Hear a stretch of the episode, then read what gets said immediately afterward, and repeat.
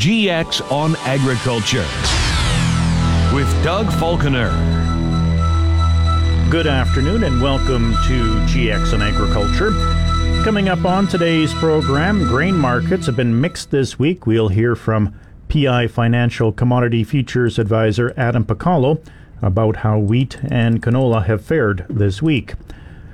The executive director of Canfax spoke at the Saskatchewan Beef Industry Conference in Saskatoon yesterday. We'll hear from Brenna Grant. And we will continue our conversation with Marlene Boersch of Mercantile Consulting Venture in Winnipeg as she discussed uh, the pulse market and provided an update to the Saskatchewan pulse growers through their Pulse of the Prairies podcast. All of those stories and much more coming up on today's edition of GX on Agriculture. But first, it's time for the Agriculture Outlook with Precision Weather, and that's a presentation of Milligan Bio. Milligan Bio now offers biomeal for your livestock, giving your animals more protein, more energy, and more of what they need. It's also brought to you by Sean Prahitka your REMAX Blue Chip Ag Division Specialist. Um. Welcome back to GX on Agriculture. Grain markets were mixed this week. PI Financial Commodity Futures Advisor Adam Pacallo says wheat was up 12 cents a bushel, while canola was down about $2 per metric ton for the week. Starting off on the canola front here, we've seen a bit of a rebound from the lows. The March contract this week reached a low of $791 a ton. As of today, we're sitting at about $810 a ton, which is down approximately $2 a ton on the week. When it comes to the March Minneapolis wheat contract, we've seen a bit of a, an increase here this week up approximately 12 cents a bushel to where we sit at $9.18. So on the canola front, I do believe we were a little bit oversold there for a while. Uh, the March contract now has still gone down for the year approximately $70 a ton. Um, we were quite a bit lower than that again when it reached just below that 800. I believe uh, we might have seen a little bit of producer selling um, just given the way that the prices have been. I am watching very closely what is happening in the soy market here with the improving crop conditions. New selling could emerge anytime on the bean side of things. So, in order to expect uh, continued buying from there, I believe the Argentina forecast models uh, will need to trend drier into mid February. But for right now, those markets are staying stable and again, maybe helping out on the canola front as well. He explains why wheat is on the upswing. Well, looking on the wheat side of things, again, 12 cents a bushel, uh, I, I, wouldn't say is uh, a big move by any means here. If you are looking at a Minneapolis wheat contract chart, it has been really just going sideways here for the last couple of months. The market experienced kind of the highest close since January 3rd. As traders do maybe see some potential for tightening supply ahead, there is a, a tight supply now for India, increased talk of further production declines in Ukraine and, and talk of the potential for a, a poor crop in the U.S. have been seen as some positive forces, but kind of like what's going on in, in Brazil and, Argentina, the weather can change quite quick. So it's something to watch. And Pacallo provides an outlook for next week and beyond. So I think traders definitely want to see the, the canola contract build uh, on this, holding $800 a ton here. If we do see a little bit more kind of momentum here, we could see, you know, closer to that 830 on the nearby March contract come again. But again, there needs to be some outside market forces helping, whether it's on the soy side or the Canadian dollar. But we have seen today here the Canadian dollar go above that 75 cent level here. There's been a little bit of renewed optimism on the stock market side of things with very strong markets uh, on the TSX, S&P, Nasdaq here this month. So that's I believe helping the currency which might be weakening canola a little bit. So that's definitely something to watch for next week. Adam Pacallo is a commodity futures advisor with PI Financial in Winnipeg. It's time now for the Ag Review portion of our program, and that's a presentation of New Era Ag Technologies in Swan River. GX94 Ag Review. Manitoba's potato research landscape is getting a funding injection to improve infrastructure.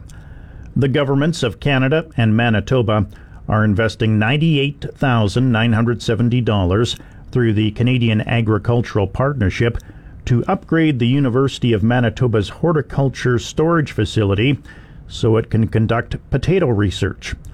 The investment will allow researchers to conduct post harvest potato storage research that will be representative of on farm storage at producer operations. The upgraded storage facility will be able to control environmental conditions, including carbon dioxide levels, temperature, and humidity.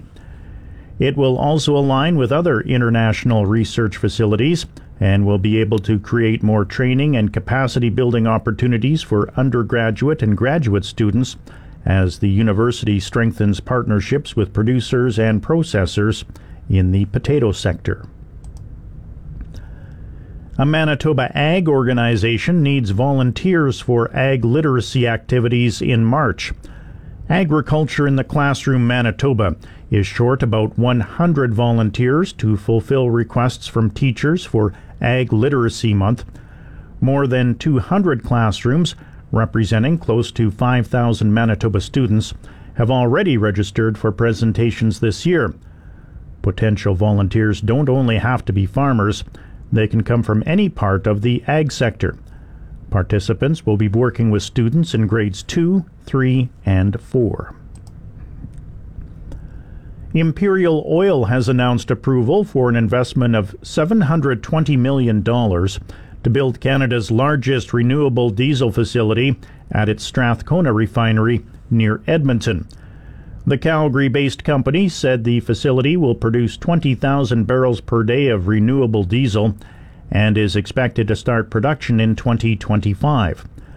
The facility will use low carbon hydrogen and biofeedstock combined with a proprietary catalyst to produce the renewable diesel, which Imperial says will reduce greenhouse gas emissions by roughly 3 million metric tons a year compared with conventional fuels. The low carbon hydrogen will be produced with carbon capture and storage technology and supplied by Air Products. Imperial is developing agreements with third parties for biofeedstock supply. The project has moved forward quickly to help secure feedstocks such as canola, which needs to be run through crush plants and turned into canola oil before being used. The Plant and Animal Health Center, located in BC's Sumas Prairie, will be rebuilt in a new, more secure location. The current lab was heavily damaged in the flood of late 2021 and the government says that although it has largely returned to full operation, its location leaves it vulnerable to future flooding. About 40 staff members work out of the lab, providing fee for service tests, including pathology, bacteriology, serology, and molecular diagnostics and virology for veterinarians, livestock producers, the general public, and other government agencies. The new facility will support BC's agricultural and veterinary sectors, including disease and virus diagnosis in wild and domestic birds, mammals, fish, reptiles, and amphibians, as well as hundreds of plant pests and diseases. A pair of U.S. Uh, senior senators is urging the Biden administration to get tough with Canada for flouting obligations to its North American trade partners. Democrat Senator Ron Wyden and Republican Senator Mike Crapo lay out their concerns in a letter to U.S. Trade Representative Katherine Tai. The letter says American dairy producers still aren't getting the access to the Canadian market they're entitled to under the U.S. Mexico Canada Agreement. It also describes Canada's planned digital services tax as discriminatory and raises similar concerns about new legislation to regulate online streaming and news. All three, the senators say, would give preferential treatment to Canadian content and deny U.S. tech companies fair access to the market north of the border. The California mushroom farm, where four people were killed earlier this week, had also been the scene of gun violence just this past summer. Court documents reveal there was a shooting at the California Terra Garden in Half Moon Bay in July when a farm manager allegedly fired a gun into another manager's trailer after threatening to kill him. Yi Tao Bing survived that day, but not the shooting on Monday. Bing was one of four victims shot at that location. Three others were killed at another mushroom farm nearby. But there's nothing to suggest the violence of the summer was connected to this week's killings. The suspect, 66 year old Chun Li Zhao, told station KNTV he wasn't in his right mind. He said he'd been bullied and worked long hours, and his complaints were ignored. California officials are looking into possible labor violations at the farms where the shootings took place. I'm Jackie Quinn. And that's the Ag Review portion of our program. It's mainly sunny and minus 17 degrees in the Yorkton Melville region. I'll have your complete weather details coming up at 1 o'clock. The executive director of Canfax spoke at the Saskatchewan Beef Industry Conference in Saskatoon yesterday. Brenna Grant notes cattle prices have risen over the past year. So we, have definitely seen things start to turn a corner last June uh, when we got that rain. Um, and we've really seen uh, calf prices take off starting last August. And we've got to remember that. Uh, prices in Canada are really tied to the exchange rate. And so about 60% of the price increase we saw last fall was directly related to the weaker Canadian dollar and we're expecting um, further support to come here in 2023 due to uh, supply fundamentals. But we've got to remember that price is that relationship between supply and demand, and demand is the caution right now as we're monitoring both the domestic and international consumer and how resilient they're going to be um, at the grocery store this coming year. She's pleased that demand for beef has remained strong in spite of price increases at the grocery stores. Absolutely. Demand has actually held up really well. We've actually seen a rebound here in 2023. So, retail beef prices sort of led the way in terms of food price inflation back in 2021, and we saw some pushback from consumers at that time. But in 2022, we actually saw other commodities catch up to beef in terms of food price inflation. And those price relationships are really important um, when a consumer is standing at the meat counter making that decision between beef, pork, and poultry. And getting back to those historical price relationships last summer summer um, is really helpful. And so we have seen demand pick back up here again in 22. And we've just been so impressed with how resilient that consumer demand has been in North America. Grant notes cheaper and more expensive types of beef are still popular among consumers. Um, it, has been a really good mix of both. We've got to remember that even though we have food price inflation and uh, consumers in North America are spending more on food, the percentage of their total disposable income that goes to food is relatively small. And so we continue to see good demand for a range of cuts. Um, but when there's concerns about recession, one of the things about beef in a recession is that as long as we have those price relationships with competing proteins, we tend to see um, trading down within the category from high priced middle meats down into hamburger meat. And it's one where we expect some of that to happen here with higher food prices in 23, but we're definitely still seeing consumers looking to put beef on the plate. U.S. cattle numbers are down quite a bit. She says that will have an impact on beef prices in Canada. Yeah, so we're obviously tied very closely with the U.S. market.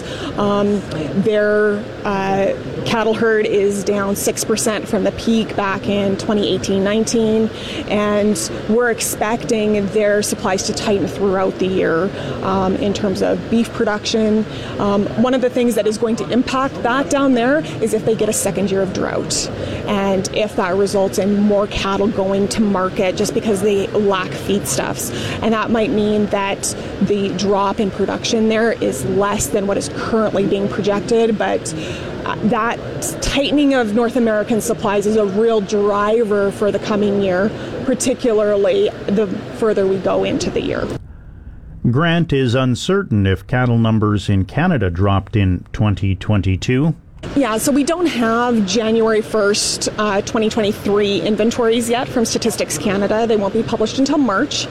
But one of the things we have to remember is even though we've seen um, continued consolidation of the beef cow herd in Canada, our production has been supported over the last several years by net feeder imports. So we've been a net importer of U.S. feeder cattle since 2019, um, and that has continued. Uh, we've seen um, a pickup up in net imports basically since September of 22. Uh, that means that we're not going to see as big of a decline in beef production and as much of a tightening of supplies as the U.S. is going to see. She outlined some of the things cow calf producers will have to be watching for over the next three to six months. Yeah, so a couple of things. First of all, we're watching the demand side of the equation uh, really closely, both domestically and internationally. Um, purchasing power of the consumer is being challenged, uh, but the other thing we're watching closely is what's going to happen in terms of weather here. Is the U.S. going to get a second year of drought? Um, or will they have a good um, corn crop because if we see any reduction in feed prices, that is going to be price supportive. Um, in the second half of the year, when we see those beef production numbers tightening up. Grant doesn't expect cattle numbers in the U.S. to rise anytime soon increase. We're actually probably a way off of expansion in the U.S. Um, they did have drought in 22. Uh, right now, while there have been improvements in the moisture situation, looking at potentially a second year of dry conditions, uh, they are not going to expand until they have grass um, and feed to support that. She also outlines the profitability of the feedlot sector right now. So, feedlot profitability, we've seen um, fed cattle prices increase throughout 22. Um, and uh, in the fourth quarter, uh, there were some classes of cattle that were probably back in the black um, on a cash basis when selling cash. Uh, we've also, though, seen some disappointing basis levels uh, as the U.S. Um, market has tightened up faster and therefore um, have seen larger price rallies. Um, but it's one where uh, for the feedlots, it's really about controlling um, costs and being really savvy on their risk management um, in terms of their profitability. So, just like in the cow calf sector, there's lots of variability um, in what margins are for feedlots, uh, depending on their risk management for inputs as well as outputs. Grant notes corn imports to Canada aren't as high as last year. Actually, um, corn imports dropped in September, October, November back to the 2018 to 2020 average, so pre drought levels. Um, obviously, we had very large imports uh, from the fall of 21 right through until last August, um, but those have slowed down um, to more historical levels. She adds that 2022 saw more Canadian beef exported globally. Absolutely. So, despite the fact that we were out of China in 22, we saw a pickup in other Asian markets. Um, so, Japan, South Korea. Um, we also saw increases to Mexico.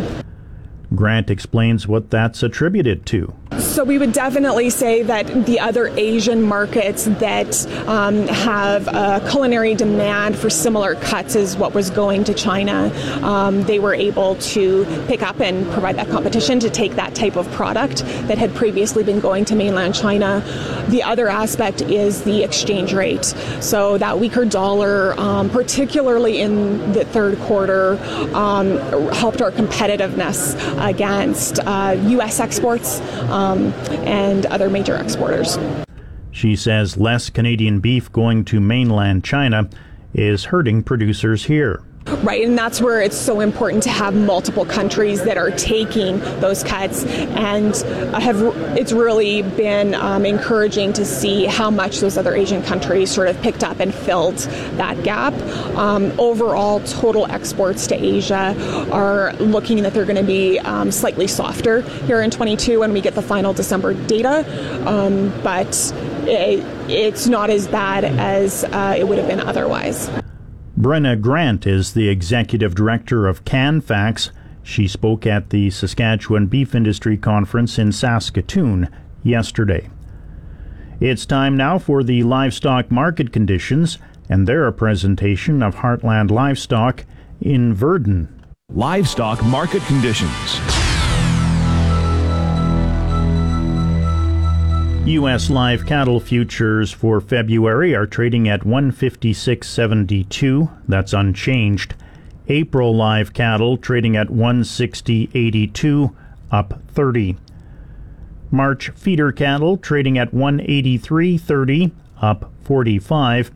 April feeder cattle trading at 187.35, up 35. February lean hogs trading at 76.10, down 92. April lean hogs trading at 86.52, down 47. And that's the livestock market conditions. Please stay tuned. GX and Agriculture will be back right after this. Welcome back to GX and Agriculture. I'm Doug Falconer. As you heard yesterday, Saskatchewan pulse growers have turned to a well known expert to provide a pulse market update, Marlene Boersch of Mercantile Consulting Venture discusses Chinese demand for peas. Pea exports were actually kind of on schedule um, into the end of October. I think in October we shipped something like 325,000 tons, and in September was um, 464, 65.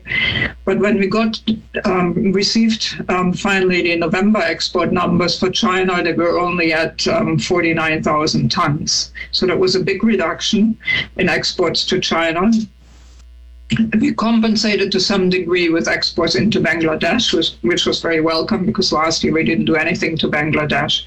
Um, but I found it slightly worrisome on the Chinese side. Now, we were only expecting um, to do about a million and a half tons to China this year in our um, export projections, and I think we'll probably remain close to that. But the big change factor that's looming in, in the room, obviously, is will there be peas used on the feeding side? And what we look at is is um, what is the protein value of peas relative to that from soybeans, and there we calculate very favorably. Um, but it's a smaller crop, and unless you're really sourcing hard, people don't tend to switch into the smaller crops. And given the COVID developments in China, general um, uh, GDP growth is no longer as strong as it used to be. Um, so there's some concern, I think, on my side if China really needs the peas. I think they work price wise, frankly. Um, but it's a question of some of the bigger feed manufacturers wanting to bother with the smaller volumes. So that verdict to me is out there a little bit because China does in general react to price signals, and I think um, you know peas should um, work into the feed rations, particularly as oilseeds um, stay strong, and we have seen an increase in, in oilseed values over the last while, particularly soybeans. Um, so the verdict is out there on the feed side. Without the feed side, um, I don't think we can create a lot of momentum by demand to really increase prices. So that's you know, the elephant in the room. And I'm not sure you can really answer that other than to observe, you know, will some of the feed manufacturers react um, to the price signals or not? Um, so that's the big worry there. The longer term worry is really Russia and China. And so you know what we're watching there some of the geopolitical changes in the world and obviously the invasion of Ukraine by Russia has changed some of the political alliances, and it seems that China is siding, maybe, but certainly not criticizing Russia um, too strongly. They have been enjoying cheaper oil imports from Russia, um, cheaper uh, commodity imports from Russia um, for their um, lack of criticism. So, you know, what will happen to peace from Russia into China because uh, Russia is the, the world's second largest and last actually the largest producer of peas in the world. A lot of the peas are used domestically for feed, but they're also export. And we have seen that into Bangladesh. Um, there have been competition there. Um, and um, so far, um, there was no phytoprotocol for peas from Russia into China. Um, we have been told that there is a protocol. It hasn't really been publicized, um, but several months ago they, they seem to have had an agreement on that. I'm not sure if there have been peas flowing actually into China. I doubt it so far, but now that protocol exists. I would say that our ability to ship bulk peas from the West Coast into China is hard to compete with, um, but there are rail links and um, into the wrong end of China, but nevertheless there are rail links. And in the long run, I think um, we'll probably see some Russian peas move into China as well. So that's something we'll have to watch. And that's, um, you know, where Canada um, to also work on efficiencies here in order to stay competitive into some of these destinations. So longer term, I think Russia is a threat into China as well. Um, so far, we probably have a market share of 95 to 97 percent. They have been buying a few um, uh, um, US peas and some Australian peas and so on over the last 12, even some uh, very small volumes of French peas. Um, so we have enjoyed extraordinarily high market shares there because of our ability to ship out from the West Coast. Um, but we'll have to, to um, make sure that we stay prominent into that region as well. But for this year, again, you know, to me, um, will China be a major change factor will depend on, on their decision if they will use peas for feed or not and the verdict there is out for me. She admits she doesn't have any significant numbers on green peas. Um, not specifically. I mean, two major regions that we ship into, and that's South America, where we need very good quality. We compete with the United States there, and I think we we probably have um, probably we have about normal exports here to date. And then, of course, uh, there's again the Asian market, of which uh, China is a major part. And I think the green pea volumes they have taken have been fairly good. So, and, and we can see that, you know, green pea prices have had premiums again this year occasionally. And, and I think that will probably stay this way. Boersch expects to see some pea reductions this year. I would say it will mostly be on the yellow pea side um, because uh, simply the bulk, the bids at elevators haven't been as aggressive actually uh, for the yellow side. So um, my bias would be that it would be more on the on the um, yellow pea side. She then offers her outlook for chickpeas. I think the biggest factor on the chickpeas is that we have seen um, very good exports. So year to date, I think we had about 75,000 tons, which is um, you know 176% of last year's performance. And and um, growers have noticed that. So export performance has been very good particularly because uh, production levels in other countries namely um, Mexico um, weren't weren't as good as anticipated. So I think that market will remain strong um, most of our exports go to the United States, and uh, the hummus market certainly, you know, has been very, very significant for us. That will stay there. But we've also uh, shipped significantly more than normal uh, into Pakistan, and then Middle Eastern market like Lebanon have been very good as well. And I think that will stay there. I think um, growers have noticed um, the improved flow. One of the problems we have is we have very few facilities that can actually handle chickpeas uh, efficiently and size them. So that problem, I think, stays for now. But I think, uh, uh, especially um, when we think about the weather and soil moisture developments that are still um, difficult in southern Saskatchewan and southern uh, Alberta, chickpeas are certainly suited for that. So combined um, with the good export movement and certainly um, also uh, much improved prices, I think we could easily see chickpea acres up by 25% or so.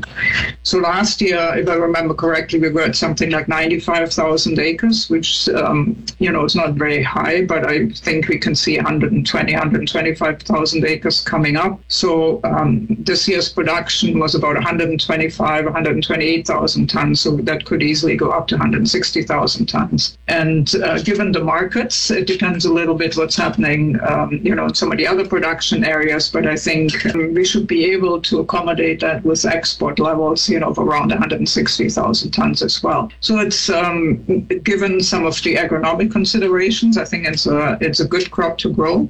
Some of the new crop price signals are good. There were some 45 cent prices out there, um, so you know it all all kind of comes together, uh, showing that the market uh, really desires a few more acres from us, and um, I, I, don't think there should be a problem with the markets. I don't spend a lot of time on the chickpea markets, um, mm-hmm. Um, but when I look at overall production levels in the world um, and the use of chickpeas has uh, certainly improved in some areas too. Um, I think it's um, particularly with the agronomics of them, it's a good crop to grow in the next year as well. Boersch then offered her thoughts on faba beans. Faba bean agronomics work quite well for a lot of growers, especially if you get a bit of rain. And um, it, um, the dry conditions over the last couple of years have been hard on them. So, um, you know, that takes away a bit of the attractiveness. But a bigger detractor is the ability to market them. And, um, you know, if you grow varieties uh, that are suitable for feed and for the pet food market, it hasn't been too bad. Um, and I think that's clearly, um, from a market point of view, where we need to go. It's uh, more the feed varieties. Um, I question our ability to compete with European and um, Australian faba beans into the Middle East. I know we used to do that in the 80s and 90s, um, but there's different competition out in the world now. And then there's the question on the demand side, um, will some of the fractioning facilities also include uh, faba beans, um, which would be very helpful because then you would be talking about a more consistent contracting program uh, for some of those acres. And uh, I think the verdict is out. I know there are people experimenting with that and working on it. So I think once we solidify some of that domestic demand on a larger level, I think we will automatically see faba bean acres coming up again. As it is for this coming year, I don't see anybody being particularly aggressive about attracting faba bean acres and giving good prices on the major grains. As you said, it's it will be hard to increase some of these small crops, which tend to come up, you know, when there are difficulties in the major grains. So again, I think the markets need to be a little more solid for growers to feel comfortable. So while major grain prices are very good, I don't see that we will be making a lot of inroads into that commodity for now. But it certainly is an interesting crop. And, um, you know, as I said, if, if we can harness some of the fractioning side, that would be a game changer for them as well. And she finally outlines what pulse crop producers should be watching for over the next few months. Well, for the ongoing crop, I'm a big proponent on being at least three quarters sold or getting uh, towards that um, with prices that make sense in terms of uh, return per acres. Uh, having said that, you know, we are in an environment where weather swings have been very violent across the world. So doubtlessly we'll see um, some responses to seeding levels and uh, conditions coming up. So there is always some volatility that, um, you know, if you have covered most of your costs that you can maybe speculate on. Um, but other than that, um, you know, prices are not bad. Other than I think trees are uh, a little bit on the low side um, given the markets. But there's really not a lot of point on carrying a lot into the new crop you know, as, as a cautioning uh, sign for the 22 crop. On the 2023 crop, well, I think farmers will be doing return per acre calculations and doing some of the comparisons there, and then decide within the crop rotations how that stacks up and um, you know decide accordingly. As I said earlier, I think peas, uh, especially and, and red lentils, are a little bit on the low side in comparison to some of the major crops, so that uh, concerns me a little bit you know, having said that, um, where you can do some profitable forward selling, and that applies to all grains um, early on uh, to cover some of your production costs, that's often a good idea. Um, as I said, that's not specifically on pulses, but on all the major crops. So, really, nothing highly unusual from last year. As I said, um, weather is volatile, and uh, we have seen for several years going now uh, problem areas showing up in the world that, um, you know, give selling opportunities. And, uh, you know, as you monitor your own crop, I think farmers should keep that in mind. Right now, South America is very dry. It has been very warm in, in Europe, um, so that's an area to watch. Uh, and it's also been very dry in North Africa, so, um, you know, that will affect their production levels. So, um, you know, besides watching your own crop, also keep an eye on how it uh, looks in terms of production and domestic production um, by some of our importers as well. Marlene Boersch is with Mercantile Consulting Venture in Winnipeg. Her comments come from the Pulse of the Prairies podcast. Commodities Update. Canola futures are trading up for the most part this hour. March canola trading at 809.80, up $3.70. May canola trading at 810.10, up $3. March Minneapolis wheat trading at 920 per bushel, up 2 cents. March Kansas City wheat trading at 867 and a half, up two and three quarters of a cent. March Chicago wheat trading at 749 and a quarter, down three and a quarter cents. March corn trading at 682 and three quarters, up a quarter of a cent. March soybeans trading at 1509 and three quarters, down 13 and three quarters of a cent. March oats trading at 389 and a half, up three and a quarter cents. And that's the commodities update. Welcome back to GX on Agriculture. It's now 1 o'clock. Time to check the GX94 precision weather forecast for the Quill Lakes, Hudson Bay, Swan River, Broadview, Moosomin, Indian Head, and Yorkton, Melville, Roblin, Russell regions today. Cloud and some sunny breaks, winds north northwest at 15 to 30. The temperature falling to minus 20 with a wind chill of minus 32. For tonight, clearing, winds west northwest at 10 to 20, a low of minus 25, a wind chill of minus 36. For tomorrow, mainly sunny, winds west northwest at 15 to 30, a high of minus 20 with a wind chill of minus 31, a low of minus 27 with a wind chill of minus 40. For Sunday, mainly sunny, winds west northwest at 15 to 25, a high of minus 22, a wind chill of minus 33. For Monday, mainly sunny, a high of minus 20. And for Tuesday, partly to mainly sunny, a high of minus 22.